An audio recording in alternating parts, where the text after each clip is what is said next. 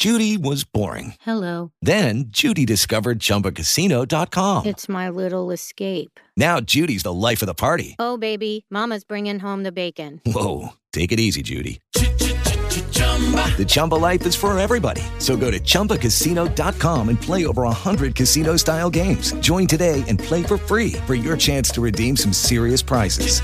chumba ChumbaCasino.com. No purchase necessary. Void where prohibited by law. 18 plus terms and conditions apply. See website for details.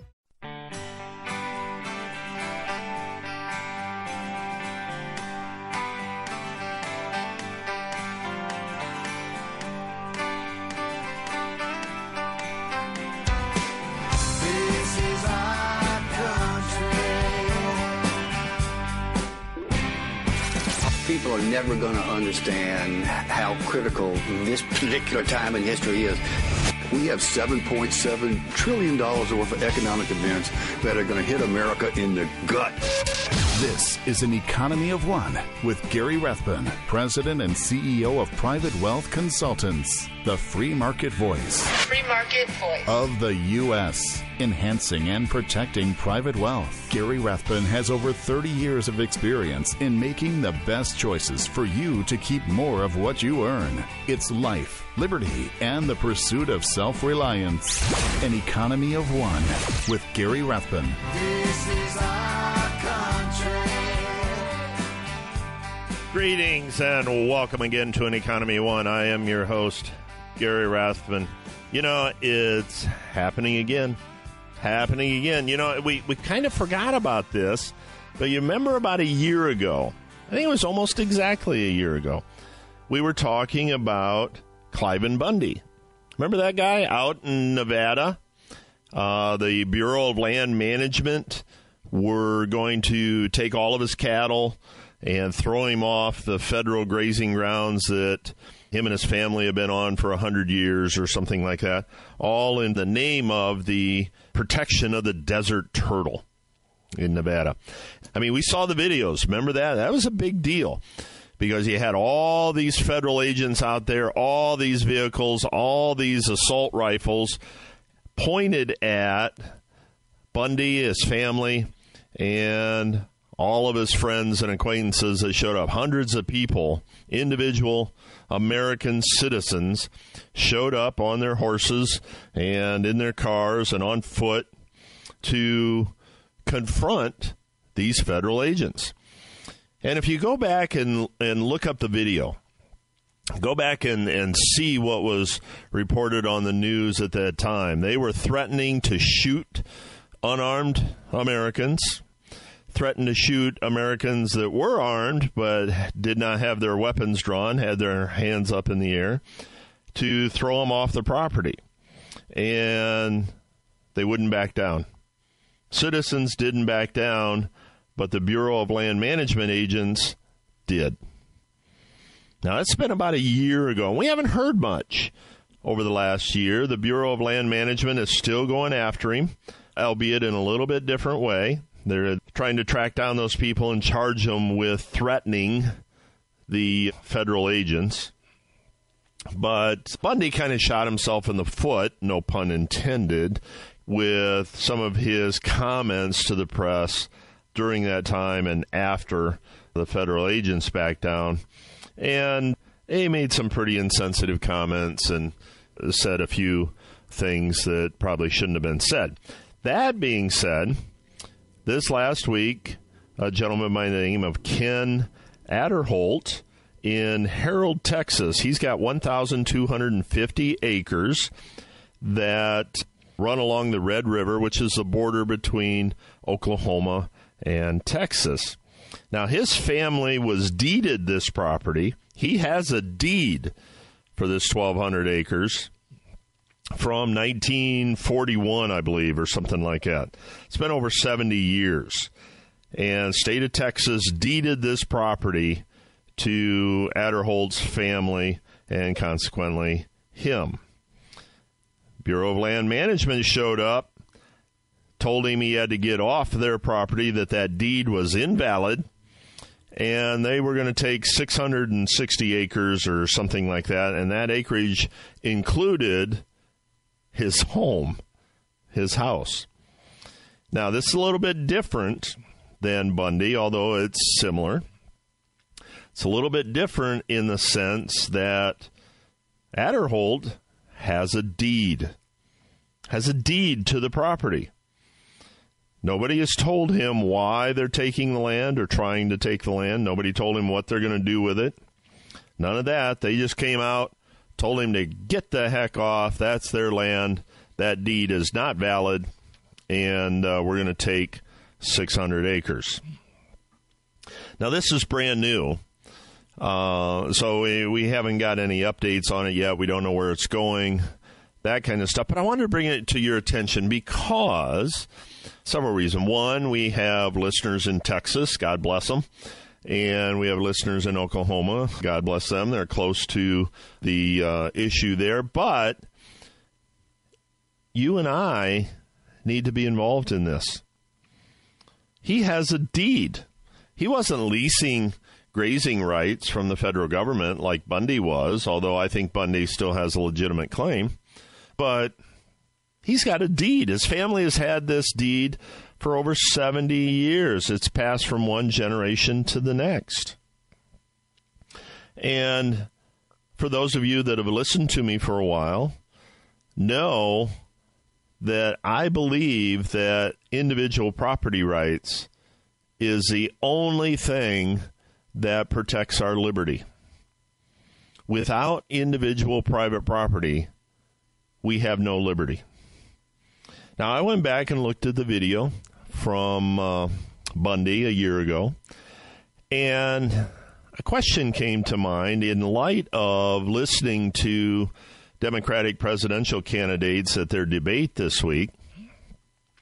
Question I had was would those federal agents have backed down if the American citizens weren't armed? What if they had no guns? What if all they had was sticks and stones to throw at the federal agents? Would the federal agents have backed down? Don't know. I'll be honest, I don't know. I don't think so. The fact that those Americans had guns persuaded the federal agents that they didn't want to be at the wrong end of that barrel. The only reason, the only reason they backed down was because we were armed. Those Americans had weapons. So, those of you that listen, like I said, you, you, you know how I feel about private property. And when the rule of law is not being upheld by the government, the only thing between us and tyranny is what we can do to protect our private property. Now, the government, we know this. We know the government, especially on the progressive side, wants to take away all guns. It only makes sense. Only makes sense. If you listen to presidential candidate Hillary Clinton or Bernie Sanders in the debate this week, they said that. Only makes sense. This is terrible. Everybody wants sensical gun control. How are they going to do it? A year ago, I said they're going to tax the crap out of ammunition. And they have done things to make ammunition scarce. But now they got a new tactic. A new tactic is making the gun manufacturer liable for crimes committed with guns. That will put the gun manufacturers out of business, and you won't be able to buy guns anymore. Is Bernie Sanders tough enough on guns? No, not at all. I think that we have to look at the fact that we lose 90 people a day from gun violence. This has gone on too long, and it's time the entire country stood up against the NRA. He also did vote, as he said, for this immunity provision. I voted against it. I was in the Senate at the same time. It wasn't that complicated to me. It was pretty straightforward to me that he was going to give immunity to the only industry in America. Everybody else has to be accountable, but not the gun manufacturers. And we need to stand up and say enough of that. Now, do you think that will prevent people who want to break the law from getting guns? Of course not. Of course not. They they want they, they don't care about breaking law anyway. So what's breaking one more law to get a gun when nobody else has one? So that's their plan. That is the way they're going to get around eliminating the Second Amendment rights. It's up to you and I, you and I, to stand up for private property. We need to stand up with and for the Aderholt family down in Texas. Uh, It's easy to say, well, that's in Texas, and I'm in Vermont, I'm in Ohio, I'm in Wyoming, somewhere else. It's just a matter of time. If they get away with it in Texas, they'll get away with it where you are. They did not get away with it in Nevada, and we haven't heard anything about them grabbing land for the last year, have we? Now they're trying it again. And you can say, well, they're good people. They're just carrying out their orders. You know what? Nah, I, I don't think so. I, I think you have to have a certain screw loose to work for the government in that capacity and willingly, knowingly violate individual rights and try to confiscate private property. Now, I'm not talking about eminent domain. That's a whole other subject, which I don't agree with either in most cases. But this is just simply a land grab down here in Texas. They want to take this man's property. And we know what their attitude is. These candidates, both on both sides, Republican and Democrat, very revealing when you listen to what they say in the debates.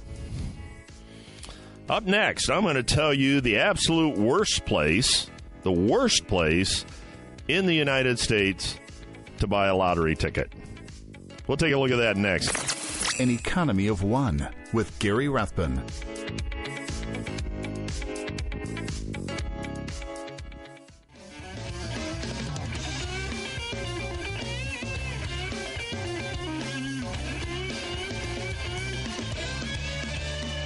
Back to An Economy of One with Gary Rathbun.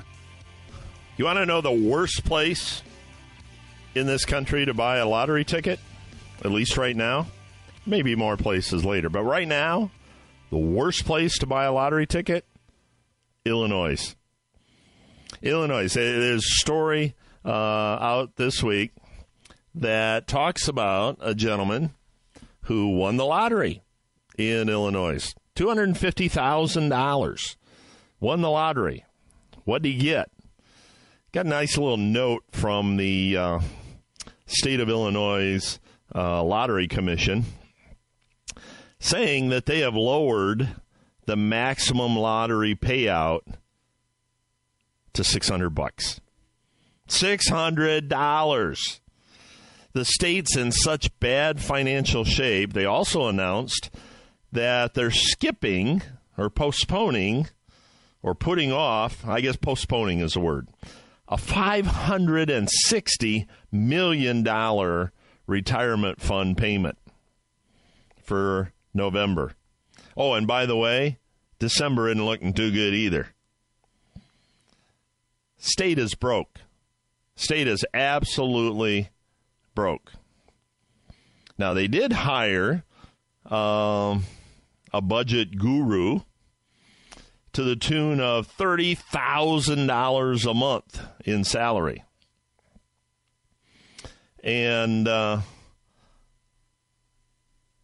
that person immediately suggested the state implement anybody in Illinois who won more than $25,000 in the lottery couldn't immediately be paid. So this gentleman won $250,000 and got 600 bucks.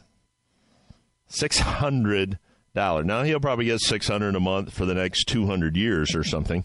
But state's broke. State is broke. Now, that being said, we're broke. The rest of the country is broke. According to Treasury Secretary Lew, November 3rd, That's the beginning of the apocalypse. That's when the United States is out of money. Now, you remember, I have said for months, months, that we're running a deficit that no one is counting. We have not increased the national debt by more than a dollar since mid March of this year. So that's over seven months the national debt has not gone up a penny. Why not? Because we hit the ceiling. And so legally, which is laughable for me to say that, legally, the Treasury Department was not allowed to raise additional money by issuing debt. So they just didn't. Where'd the money come from? Well, they had a little bit in cash, not much, but a little bit. And they use what's called extraordinary measures. Now, what are extraordinary measures? Extraordinary measures means they're taking money from other cookie jars in the government. One of the big cookie jars, federal employee pensions. They're borrowing money out of the pensions.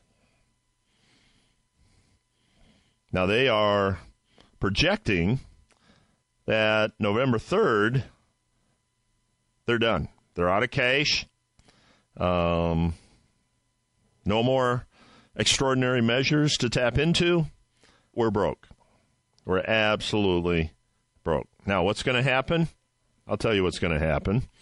In the dark of night, Congress is going to raise the debt limit.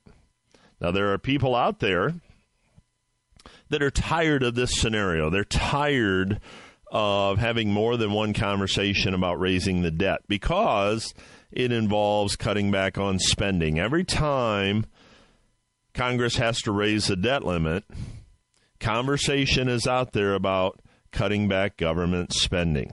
And the progressives in the media don't like that. So we're starting to hear people come right out and say, why do we have a debt limit? It's senseless to have a debt limit because, one, Congress always raises the debt limit, and two, it doesn't really mean anything. We're tired of the threat of shutting down the government due to debt. Now, think what would happen. Think what would happen. You've got a Congress that has one overriding thought. One thought. What's the thought? How do I get reelected? That's their thought. And they have determined that the only way to get reelected in this country is to buy votes. And they buy votes by giving away stuff. We've seen that in the debates. Look how many of these candidates want to provide everything free from college, advanced degrees, to housing, to forgiving loans, to more everything. I want to give it all away. So imagine that attitude with no bottom line, meaning they can spend all the money they want, and no accountability, meaning nobody's keeping track of the debt. Imagine that scenario. We will be Venezuela. We will be Zimbabwe. We will be the Weimar Republic eventually. Not right away, take a while, but we will get there. Coming up, Dr. David Whalen, provost of Hillsdale College in Hillsdale, Michigan, will be joining me to talk about liberty in the educational system. You don't want to miss that. Gary Rathbun, an economy of one.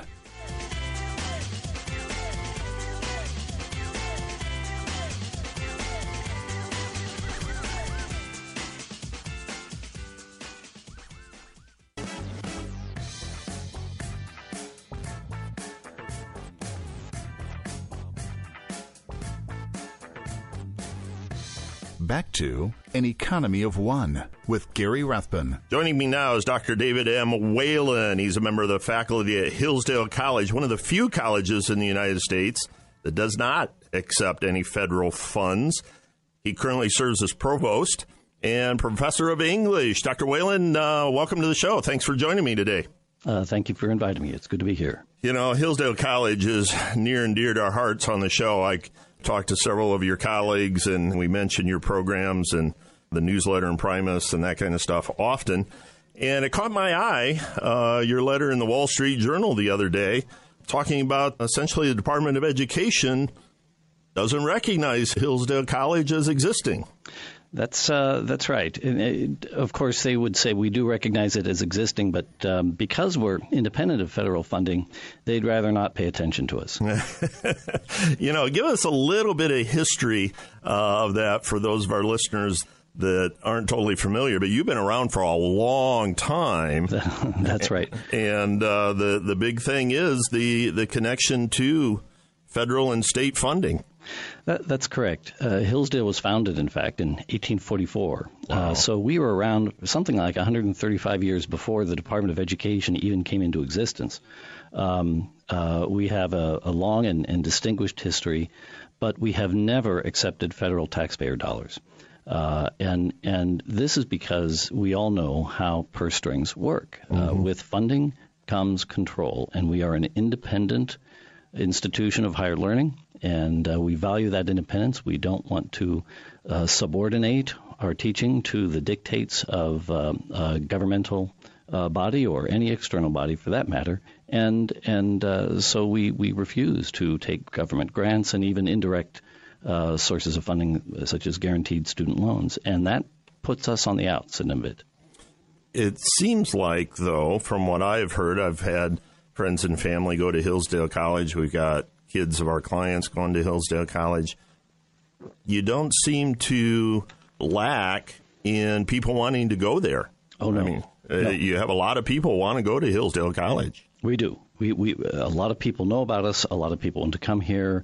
Um, I'm afraid more people want to come than we have room for. So mm-hmm. uh, uh, we do get a lot of applications. Uh, we're, we are a well-known institution, uh, but again, there are those um, who would prefer to ignore our existence. Right. One of the things in all of your literature and your self-description, you talk about a classical liberal arts education. Explain that to us a little bit because when we hear the term liberal arts, it kind of has a different connotation today than the classical right, liberal arts. Right. That's a that's a very good point. Um, it's it's worth saying classical liberal arts education because uh, many people associate. Um, uh, the phrase liberal arts with some kind of uh, frivolous and superfluous um, dalliance with things that don't matter. And in fact, a in the classical tradition, in the great tradition of liberal education, uh, it is a study almost exclusively of things that matter more than anything else, things that are urgent and, and perennial and deeply human and uh, persistent. So the, the, the, big questions, the great questions, what is the good? What is man? Um, what is God? Uh, how does one organize one's political and corporate existence? Um, uh, what about liberty? What about freedom? What about uh, fate and, and providence? And so you see what I mean. The, mm-hmm. the, uh, mm-hmm. the great ideas are the foundation. They they undergird a classical liberal arts education, and those are ideas that are um, they they never cease to be compelling and and urgent. With that description, you're really going back to essentially the founding fathers' mm-hmm. uh, values, morals, education that started this country to begin with. Well, that's exactly right. And in fact, at the time of the founding, the only higher learning there was was what we now call liberal education. Um, uh, that is outside of um, uh, practice apprenticeships in the crafts and the trades and things of that sort. If one was to be learned, uh, one was to study these kinds of things and the, the great patrimony of um, of thought in, in uh, passed down through Western civilization. It's mm-hmm. certainly not a monolithic patrimony. These these great minds are are deep in argument with each other all the time. But nevertheless, uh, you you study that great inheritance of thought, and by the way, it includes the natural world as well. Um, uh, uh, Newton, Einstein, you know, you, you, you study the great thinkers uh, in the natural sciences too, and and what that does is it equips you to understand how the world really works, what things really are, And that's frankly the best preparation for life. I, I often argue with, with people who think that liberal education is some kind of frivolous excess, and I say, well, it's in fact the most practical form of education there is. And there's a mm-hmm. great deal of experience that bears that out. You know, one thing I've noticed in the people I've talked to that have graduated from Hillsdale and, and their kids and their parents and that kind of stuff is the ability to objectively think. And we talk about that a lot on the show that, you know, there's so much, everything is subjective today. And, and that's part of the, I think, part of the Department of Education reason for, uh, I guess, snubbing you and, and other institutions like you, if, if that's the right term, is they want some subjectivity in the reporting. Well, well, you, it's it's it's an interesting thing on many levels. First of all, um, it's very possible that there was no intentional snub, and yet that is more telling and revealing in a in a painful way than if it were an intentional snub. Uh, that is the it, it it's a kind of presumption that Title IV schools constitute what, in the uh, technical language of, uh, of the department, is the universe of schools included in their scorecard. Now, think of that language. What does that language imply or suggest? Um, uh, the universe of schools in the scorecard are Title IV receiving institutions, et cetera, et cetera. So, so the the the um, the suggestion is we're just taking for granted that legitimacy and government dependence are the same thing. If you're not dependent on the government, you're just not legitimate. You know, and I think that's an excellent observation in uh, looking at Hillsdale College and other institutions, other publications have ranked you and ranked you very high, like the Princeton Yes. Review Yes. and Kiplinger's and that kind of stuff. But you get really high marks regarding your professors, regarding the the accessibility of professors, the community service of the students, that kind of stuff as well. That's right. That's right. Uh, we we have nothing to be ashamed of when it comes to our uh, rankings and um, our standing in the academic community. U.S. News World Report, Kiplinger's, Princeton Review, others rank us very highly across all kinds of measures. You know, the the, the interesting thing is because we are not scurrying around administratively worrying about compliance to federal um, uh, regulations all the time. We actually, uh, this will sound cliched perhaps, but it's really true. We, in fact, get to focus on doing what we do superbly. We, we don't have to distract ourselves with compliance issues. We are focused on education, and so we, we look at what the students are experiencing uh, in the academics, even in the social uh, life that they lead here, and we're working very hard all the time with our eye on that ball. We are not distracted by other things. We're talking with Dr. David Whalen, Provost and Professor of English at Hillsdale College in nearby Hillsdale, Michigan. You're just a couple hours down the road for us. One thing that I've talked about many times, and, and I went to college way back in the early 70s, and back then it took us about four years to get a four year degree. And so many times I see in colleges today taking five, six plus years mm. To get a four year degree. I got a client right now who has their their daughter at Hillsdale College, and she's going to come out with a four year degree in four years. Good for her. Very good. Is that kind of the norm for Hillsdale College? I mean, is it is the the degree stretching out a little bit everywhere, or just in some of these other institutions? No, it, a four-year degree is very much the norm here. Uh, there are a number. There are circumstances in which it's um, uh, perfectly uh, appropriate and, and predictable, even that someone would take a little longer. A couple other things I wanted to touch on before uh, uh, we run out of time. Something else I didn't realize until recently: Hillsdale College is also uh, getting involved in K through 12 education.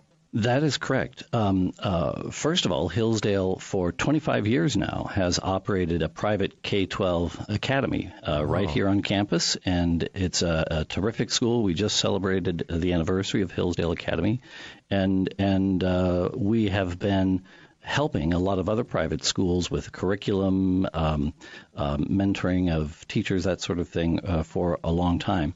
But in the last several years, we've launched um, a very aggressive program to assist um, uh, fledgling charter schools around the country. Uh, uh, with a classical curriculum. Again, we are, are helping them organize, and and uh, while the schools are are are not owned and operated by Hillsdale College at all. They're they're they are um, uh, run by the the boards and the chartering organizations in their respective states. Mm-hmm. Nevertheless, um, they get to, uh, as it were. Certify that Hillsdale College approves of their curriculum if they do these cert- sort of things. The, the the way the president of the college likes to put it um, uh, pithily, he says, we, we have an agreement with these charter schools uh, if they agree to do what we say, we agree to tell them what to do.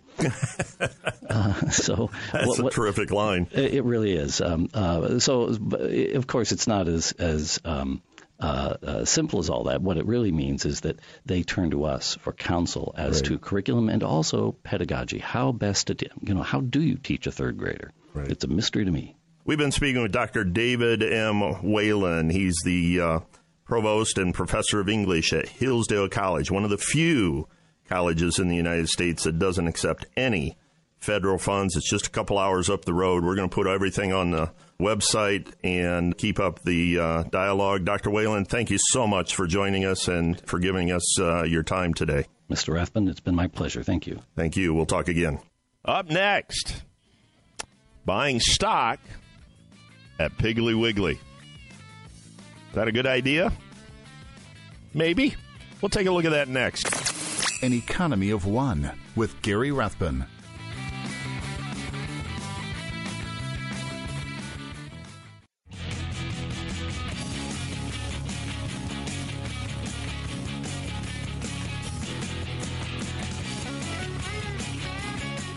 Back to An Economy of One with Gary Rathbun.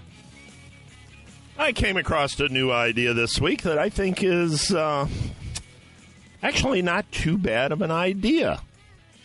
It could go awry, of course, but uh, how'd you like to go to your grocery store? Be standing in the checkout line, pick up a Butterfinger, a National Enquirer, and maybe some Coca Cola stock. Sound interesting? I think so. There's, there's a new service out there uh, there's a broker dealer called uh, Stockpile, and their idea is to essentially have gift cards that you can purchase at the counter that is for stock. So you can uh, can buy your groceries and get twenty five dollars worth of Berkshire Hathaway stock if you like. Fifty dollars of Coca Cola $100 of Apple stock. Sound like a good idea? I think it is. I think it is. It'll take a while to work out the kinks and make it smooth, I think. But this company's idea is to put these gift cards into all kinds of retailers Office Depot, Kroger's, Piggly Wiggly, I'm sure. That's a grocery store down south. Um, Giant Eagle, Lowe's, all that, and, and allows you to purchase a gift card for the purpose of shares of stock. Now, some of the fees to this are a little steep.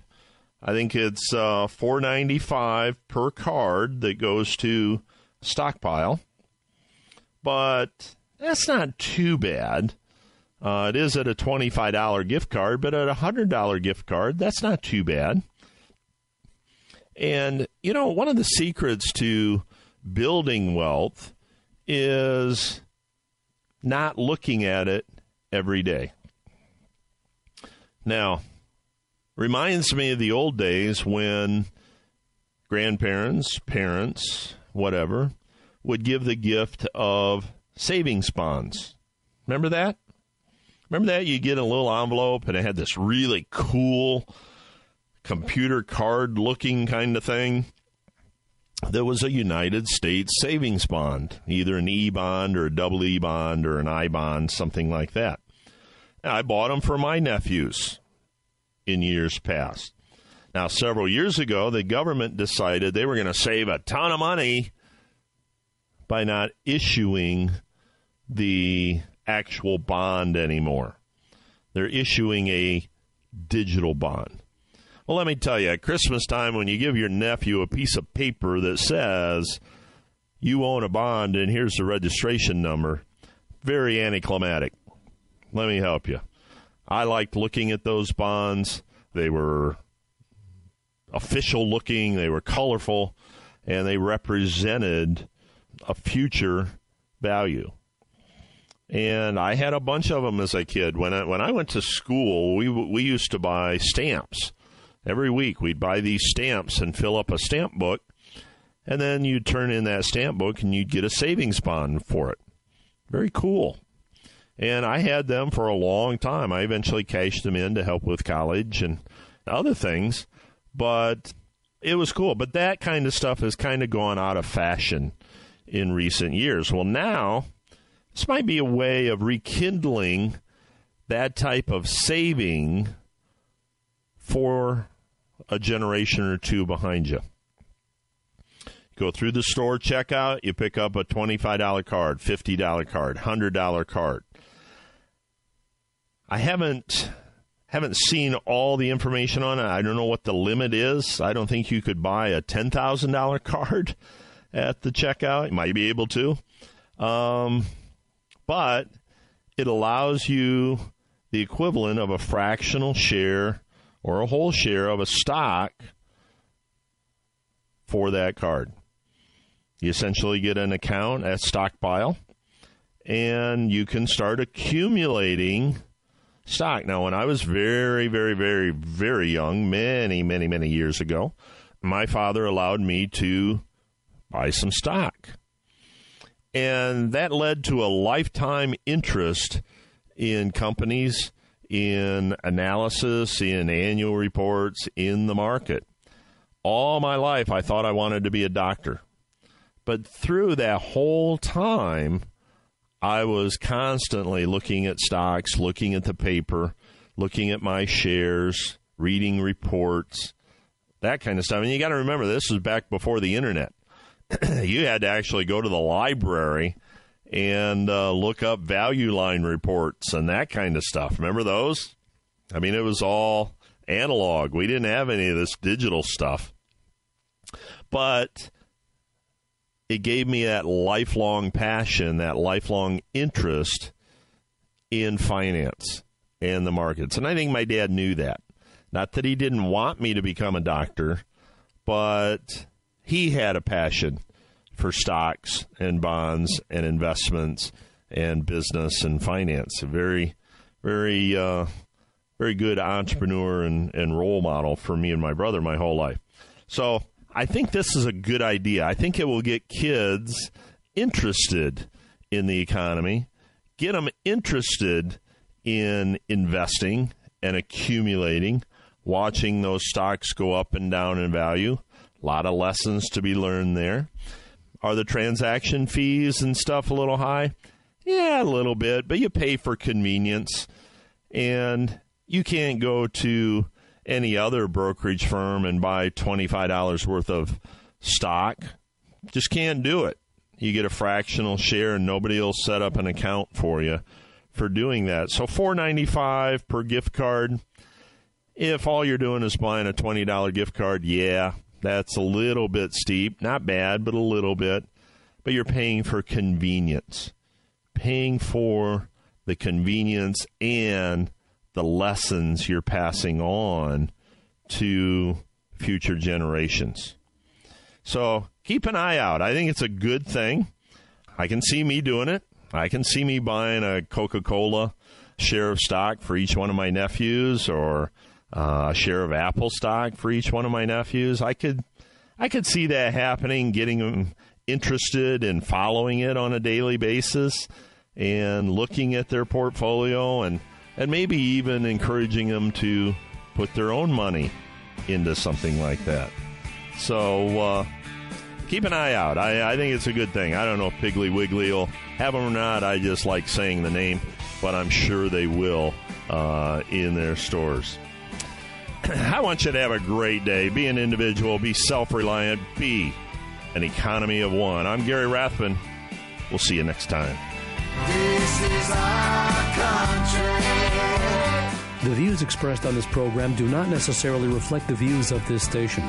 Listeners should consult their own financial advisors or conduct their own due diligence before making any financial decisions. Private Wealth Consultants is an SEC registered investment advisor.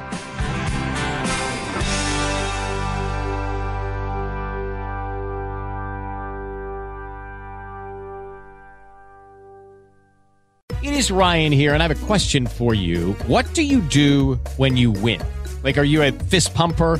A woohooer, a hand clapper, a high fiver. I kind of like the high five, but if you want to hone in on those winning moves, check out Chumba Casino. At ChumbaCasino.com, choose from hundreds of social casino style games for your chance to redeem serious cash prizes. There are new game releases weekly, plus free daily bonuses. So don't wait. Start having the most fun ever at ChumbaCasino.com. No purchase necessary. Group. Void were prohibited by law. See terms and conditions. 18 plus.